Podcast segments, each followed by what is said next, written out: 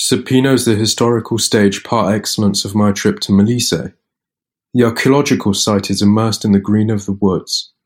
Before I was in the country, and like many others here of medieval origin, I took a mountain road and arrived at the plateau of Campitello di Sepino. On one side flows a small river. On the other side, you are embraced by the mountains, ideal for a breathing session. The medieval village is suggestive. It seems all uphill.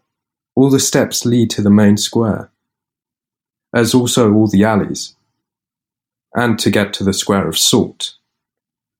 Here, and the decorative masks and many fountains and fountains.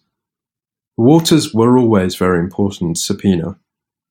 The fame of the thermal springs of Sepino developed at the time of the Samnites, who identified their therapeutic virtues. The Romans, after conquering the area, built a dense water network to distribute water from the springs to the homes of the inhabitants. During the Roman Empire, the baths of Sepino were frequented by many personalities. At that time, there were three thermal structures. Even now, the three fountains seem to spring from the source of medicinal water. But the spa is now closed.